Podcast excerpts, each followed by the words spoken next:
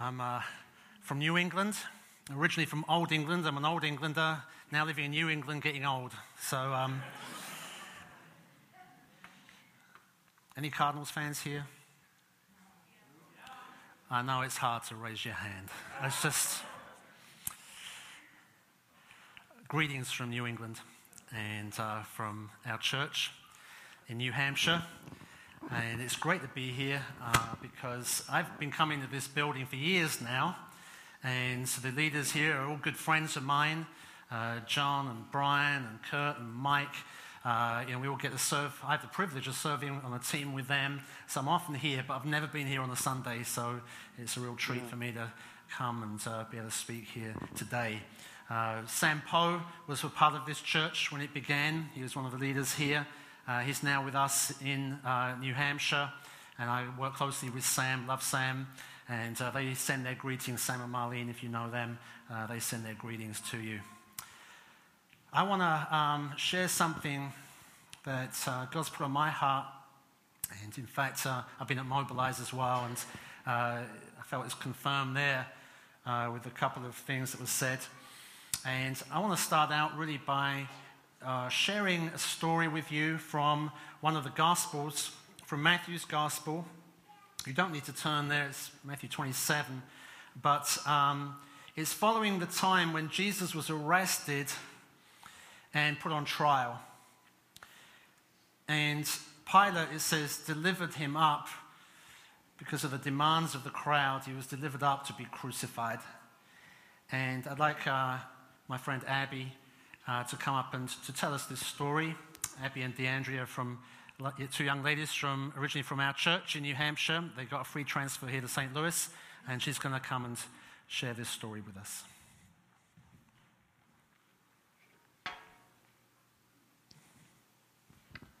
So the soldiers took Jesus into the governor's headquarters, and before the whole battalion, they stripped him and put a scarlet robe on him.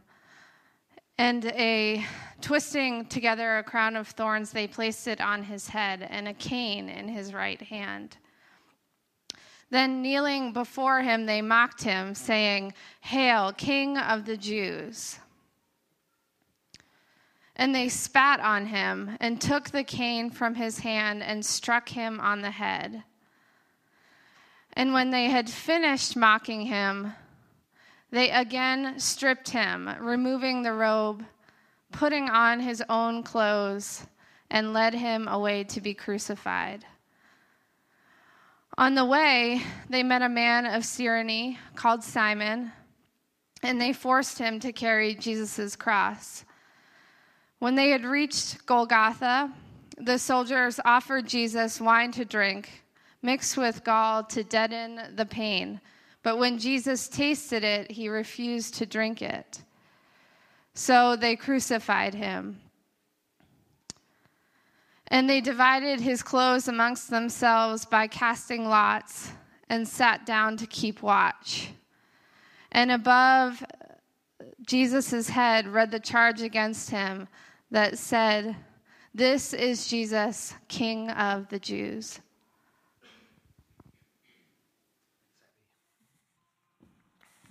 I wonder, um, I wonder what spoke to you in that passage about in that story about Jesus. It's probably uh, going to be different things for different people, I'm sure. But the thing that particularly struck me uh, when I read that again recently was um, Jesus being stripped naked. His nakedness. I don't know if you kind of heard that in the story. Twice it says there that they stri- the soldiers stripped him, uh, implying that he was stripped naked. And it was in front of this whole battalion of several hundred men, it would have been. And you, you know that they weren't there to prevent him from escaping, right? I mean, why were they there? It's to mock him, humiliate him, shame him. And then we're told they crucified him. They nailed him to a cross and they cast lots for his, clothing. So it means a third time he was stripped naked. Um, you know, you see paintings of the crucifixion scene, and, and usually they allow Jesus some dignity. They, you know, they'll have him portrayed with a loincloth or something like that. But, you know, most scholars will tell you that the Romans crucified people naked. I mean, they, it was part of their shaming. And um, so Jesus was put on a cross, he's stripped of all his clothes, he's crucified, and he's lifted up exposed, vulnerable, shamed before the whole world. Three times it says that he's stripped naked. And I, I really believe that repetition is significant. You see, what's it, what's it telling us? What, what does it have to do with us? Everything is the answer, I think. Everything. Jesus on the cross um, was punished for us. You know, we, we, we were singing about it this morning, weren't we? A great exchange took place on the cross. Uh, where he was punished so we could be pardoned. He was, he was cursed so we could be blessed. He died our death so we could receive his life, eternal life. You know, he took everything we deserved and he gave us everything we don't deserve didn't he? Amazing grace. A great exchange took there, took place there on the cross. But what about his nakedness? What does that say? Now, maybe you don't think nakedness is an issue for you. Let me do a survey, okay? Hands up if you've ever had a dream. Okay, you've had that dream. So have I. I've had that dream, right? If you've had a dream where in your dream you find yourself in a public place and then you suddenly realize, I'm naked. I forgot to put my clothes on. You've had that dream. Hands up, you've had that dream. That's a, quite a number of people. The rest of you just don't remember it. You've blotted that out. I used to have that dream when I was young. I was sitting on a school bus, a recurring dream. Was sitting on a school bus. And on the way to school, all my peers are there. And I suddenly look down. Oh, I forgot to put my clothes on. What is it about that? Why is that nightmare so common? Because it is. Well, it's speaking of something much deeper that's going on inside every one of us. Right? And to find out what that is, you've got to go back to the beginning, uh, back to the creation when, when man created man and woman. So I'm going to read now from Genesis. So you can turn there if you want in your, in your Bibles. Read from, we're going to start at the end of, um, right at the end of Genesis 2, where, where God um, created man and woman, Adam and Eve. And um, I have to make sure I'm standing right here. I'm going to read from chapter 2, verse 24. It says, Therefore, a man shall leave his father and his mother and hold fast to his wife, and they shall become one flesh. And the man and his wife were both what? And were not ashamed. Right? Everything God made was good, including our nakedness. But then you find in the next chapter, we find the fall, don't we? How the serpent came to Eve, questioned what God had said about eating uh, from the tree of the knowledge of good and evil. And he said to the woman, You won't die. You won't die. God, God knows that when you eat of this tree, your eyes will be opened and you will be like God. And they believed him and they, they ate the fruit of the tree. And this is what it says in Genesis 3, verse 7. It says, Then the eyes of both were opened, and they knew that they were naked. And they sewed fig leaves together and made themselves loincloths. And they heard the sound of the Lord God walking in the garden in the cool of day. And the man and his wife hid themselves from the presence of the Lord God among the trees of the garden. But the Lord God called to man and said to him, Where are you? How many of you think God doesn't know where they are? Why is he saying that? Whose benefit is that for? Adam and Eve's, isn't it?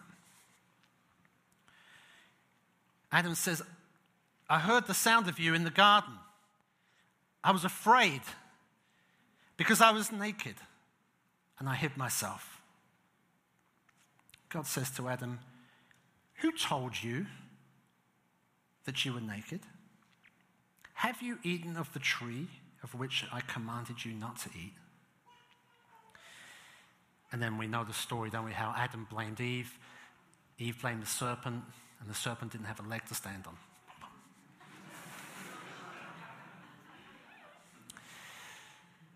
So here is man is hiding from God, avoiding God. Why is he hiding? Right? God's saying to Adam, come on, Adam, let's take a walk. I mean, because there was relationship, there was friendship with God. Let's take a walk. And Adam says, I can't, I, I'm naked. Now, what's up with that? He was always naked. What's changed? Well, you see, Adam's eyes have been opened, and, and it's not like they suddenly realized, whoa, like in my dream, you know, oh, I've no clothes. It's not about the clothes, is it? What's this about? What's nakedness represent here? It's, it's vulnerability. It's not about being physically naked, it's about being completely known. Right? And to be naked and unashamed means you really have nothing to fear. You've got nothing to be ashamed of because you know you're totally loved, totally accepted. It's how Adam and Eve felt. It's how they were before they decided to become their own masters. You see? They were completely known by God, nothing was hidden.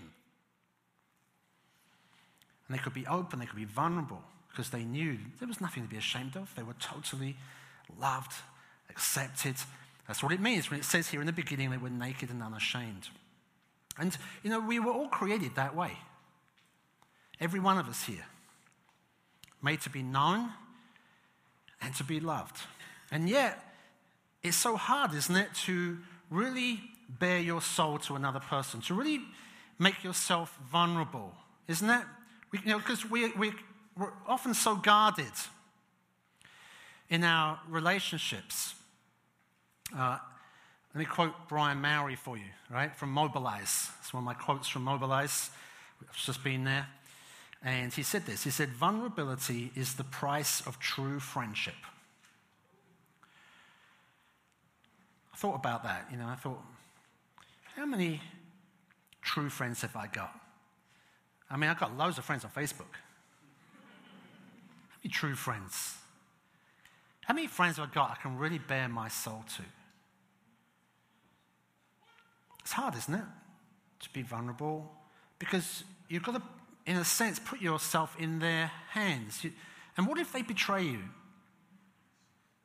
What if they reject you? Isn't that why infidelity in marriage is so devastating? Because here you are, you've bared yourself to this other person. You've bared yourself to them.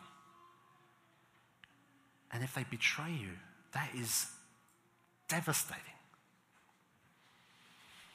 Or supposing uh, someone puts something on Facebook about you that you really don't want there, it, something you don't want someone to know about you.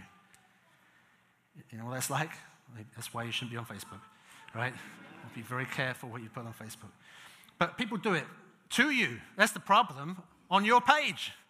You got you had too much to drink last night, and then you regret it in the morning, and then you find there's a picture of you looking, you know, looking like a lush right there on Facebook. How does that make you feel? You feel exposed, don't you? You don't want to show your face in public ever again. Well, that's how Adam and Eve felt, and they hid. It wasn't because they lost their clothes, they didn't have any in the first place. No, they lost their real clothes, their acceptability. All right? Before the fall, they could stand before God without any fear, without shame. Now, they fear to be known. And I, would, I want to suggest that is true for every one of us. Ever since the fall, because of our sin, we feel flawed. Feel naked. We've got this need to hide and to cover up. Tim Keller's very good on this, uh, as he is just about exposing the things in our hearts. He's the pastor at Redeemer Presbyterian Church in Manhattan. And his comments on Genesis are very helpful. He says this about it He says, We were made to be known and loved, but because of the fall, we feel we can never be both. See, I, th- I think that's quite insightful. You know, we, because we feel if people really knew us, well, they wouldn't love us completely, you know. And so, in order to be loved and accepted by the people, we've got to somehow control what people know about us. So, we, we can't really be naked and vulnerable anymore. We dare not let people see us as we really are or what we're really thinking. So, we present this image of ourselves. We've got to control really what people see of us so that they will like us. We've got to cover up our nakedness. Are you with me? You're you tracking here? That's what Adam and Eve did. You read three t- different types of cover up here. Right? First of all, they use excuses as a cover. In other words, they're blaming each other to cover for their own sin. And maybe you're blaming someone for the way you are. Maybe you blame your parents or someone who did something to you for the way that you are today. But it's an excuse. We see that they hid behind the trees. If you notice how when people, uh, you know, when Christians do something that they regret, they're ashamed of, how they will often withdraw from the church, from other people. They're hiding because they, they don't want to be in a situation where God's going to speak to them. We see that they, they hid behind fig leaves. They covered the, their private parts up. They didn't because they, they don't they couldn't expose themselves to one another anymore. They couldn't be fully known because now they couldn't trust each other because they're blaming each other. Right? That's what sin does. And so trust is gone. And so now they've got to, they've got to be guarded against each other. But we all do it, don't we? Just, just think about this scenario, okay? You, you're, um, you're having someone you really like over for dinner, someone you really respect, and you get home after work and you're about to prepare a meal, and, but you walk in the door and you suddenly realize, oh my goodness, this place is a tip, it's a mess. What do you do? Well, you start getting all the stuff together, and, and then you open the closet doors and you just push it all in there. What are you doing? Why are you doing that? Well, you don't want these people to think you're a slob, do you? Right? You want them to like you and accept you. Or you're going on a date, okay? And you really like this person, you want to make an impression, you're going through your wardrobe and you're looking for your best shirt or your dress or whatever it is, and you're, trying on lots of them and looking yourself in the mirror and you know seeing which one kind of flatters you. Oh no, you know, no, and you're trying to find you, you want to hide those parts you don't like, right? You know, accentuate the parts you, you, you kind of do like, and you're trying to control how people see you, right? Don't we all do that? I do it right? And then, you know, so you've got your lipstick on and perfume, you know. What are you doing? You don't do that when you're on your own. Because you want them to accept you. You're covering up. We all do it. We got pretty good at doing it. Because we somehow we feel we're flawed, we're, we're inadequate. Are you with me? See, to understand people, you've got to understand this need to cover up our nakedness. That's why, I mean, you know, the, uh, the really confident, funny comedian on the stage can be a total wreck, insecure uh, in private. It's why the school bully, hard exterior, what's he covering for? He's a coward. That's why the, the guy who's driven, the workaholic, driven for success, is actually driven by a need for approval, right? It's all covers for something else, isn't it? I know a, a girl who's always, uh, always going on missions with YWAM or whoever, and can't stay in one place for too long, can't stay in the same church for more than a year or two. Always, always on the move. But she's running She's running from something that happened in her past. And she daren't stay still too long in case people really come to know her. She's running from, from something. You know, maybe, maybe there's people here today who are like that. Maybe you've got a secret in your past that you've never told anyone about. And you've just kind of buried it, just hope it will stay there. But the thing is, it's become a part of your life and it affects your relationships now. I really do believe that God, if that's you, really want, believe God wants to set you free today. But it's something that we all, in some way, we're all trying to cover up for something, aren't we? All right? And don't you dare take my fig leaf from me. Lance Armstrong, classic example. His drug enhanced sports career was just one cover up after another. And then when he was threatened with being exposed, I mean, he went after those people with a vengeance. Didn't he? That's, I mean, because that's how tight we hold on to these fig leaves. And you know what? Religion is just another fig leaf. And by religion, I kind of uh, mean where man has created a system of rules and values that we need to live by. We often hide, behind it. It's kind of like a mask, really. So we, pro- we project an image of ourselves that we, you know, so we'll be accepted, and this image of morality and righteousness and so on. Preachers can be the worst. But we all do it. We all do it. That's why when uh, you've got one of the elders coming around to your house, you hide that trashy romantic novel and you put the Bible out on the coffee table. right? I do it. Not, not the trashy romantic novel. I bet I'm Worse than any of you, probably. Who knows? I remember when my wife Emma and I, when we moved house, and um, I'd been asked to lead this church in, in South London, and we, um, we moved into this new house. And uh, the removal men were bringing all the furniture in, and I was standing out in the back on the deck, which is uh, pretty uh, novel in England to have a deck. And uh, I was proud of this and my land. And um, so I was there on my deck as they were bringing the furniture and just surveying my land, like 50 feet of yard on the railway line, but, uh, but it was my land. And, uh, and I'd been given this cigar by someone, and if there is ever a time you want to smoke a cigar, it's like then. And so I'd lit up this cigar, big Churchill cigar, and I'm smoking my cigar, surveying my land. And I hear this voice coming from inside the house Ian, oh no, it's Dennis. Dennis is this uh, older, godly man, one of the elders of the church that I was coming to pastor.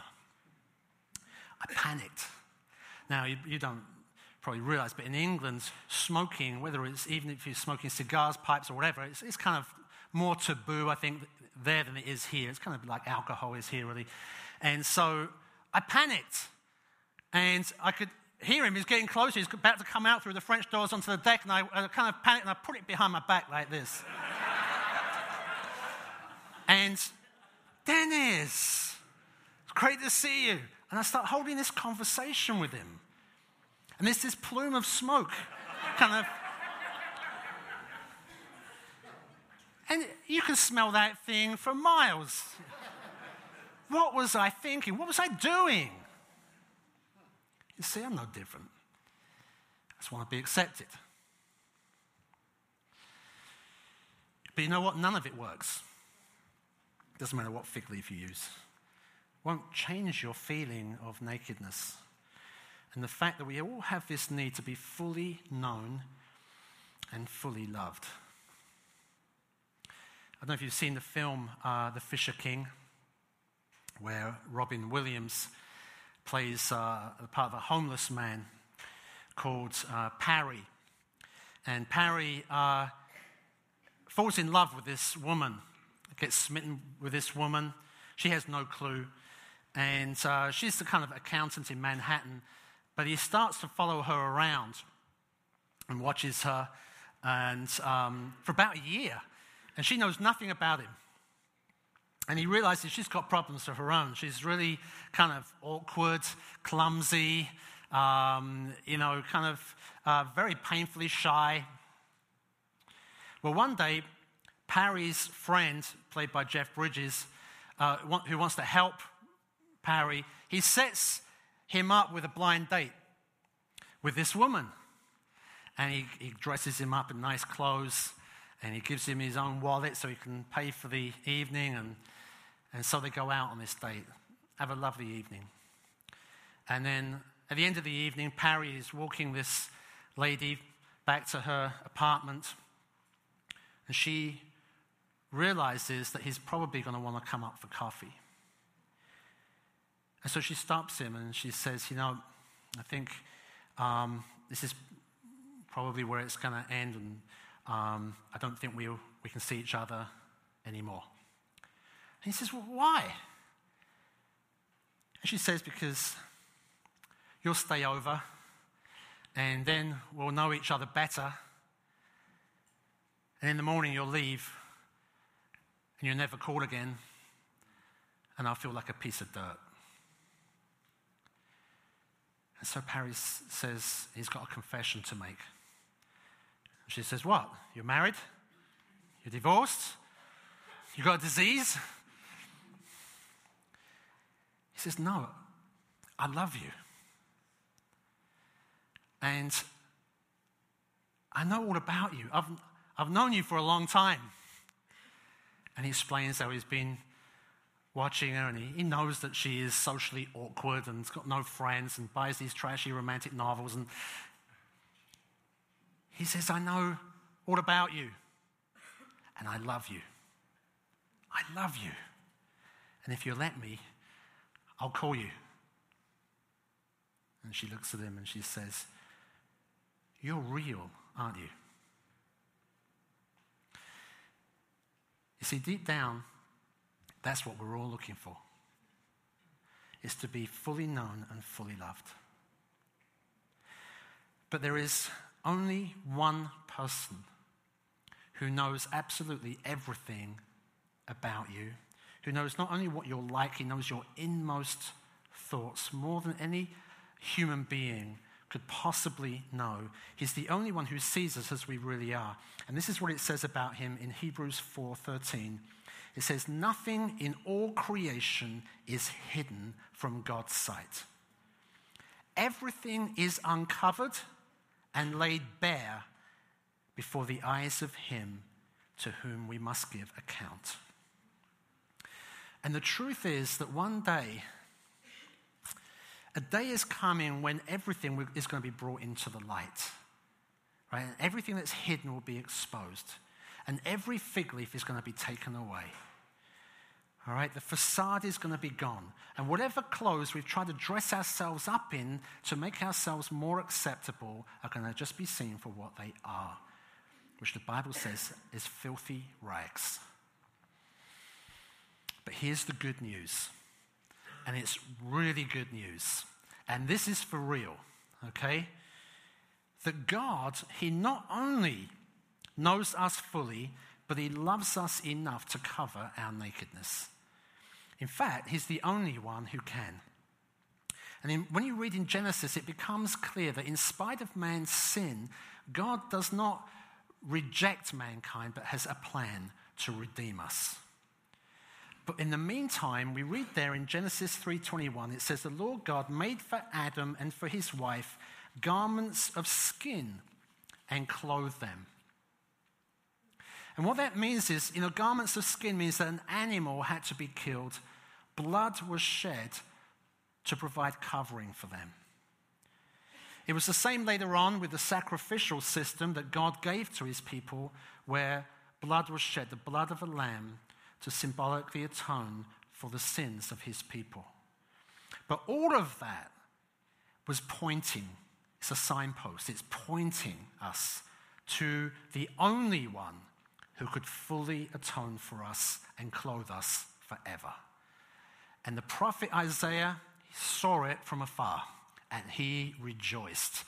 Isaiah 61, verse 10 says, I will rejoice greatly in the Lord. My soul will in my God, for he has clothed me with garments of salvation, and he has covered me with the robe of righteousness.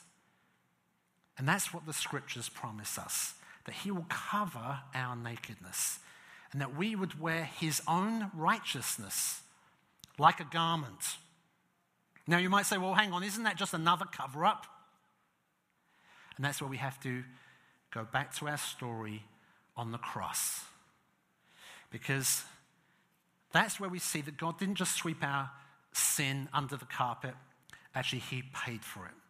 Blood was shed for it to atone for our sins. And He dealt with it very publicly so that we could all see, so the world could see the pure, innocent Son of God stripped naked, crucified as a criminal, exposed, as it were, on the cross for the whole world to see, not even a loincloth, a fig leaf to cover his shame. And why? Why did he endure the shame of the cross? Well, he did it for you and I. You see, if you want to see how much God really loves you, you have to look at the cross and, and everything that he endured for you and I. That God himself was prepared to come down and allow himself to be stripped naked, taking all of our sin, all of our shame upon himself. Why? So that we could be clothed in his righteousness. It's this great exchange us giving Him all of our flaws, all of our weaknesses, all of our failings, all of our shame, giving it to Him, and Him giving us His own righteousness, purity as a gift. That is the great exchange. And God was prepared to endure all of that because of His love for us, so that everyone who puts their trust in Jesus might know what it is to be fully known and fully loved. Only God could do it, and He has done it. Jesus cried, It is finished on the cross. It is done. All of our sin, all of our shame crucified with Him there on the cross so that we could be reconciled with God and experience this joy of being fully known and fully loved. And I really pray that every one of us here today gets that into our hearts. That we, that if you really know this, it will change your life because it will free you. It will set you free to love others without reservation, to make yourself vulnerable without fear, because you know you are totally approved of. You are totally accepted. You are totally delighted in by the one who matters the most. Our Father in heaven. Doesn't matter what anyone else thinks, it's what He thinks. That will set you free.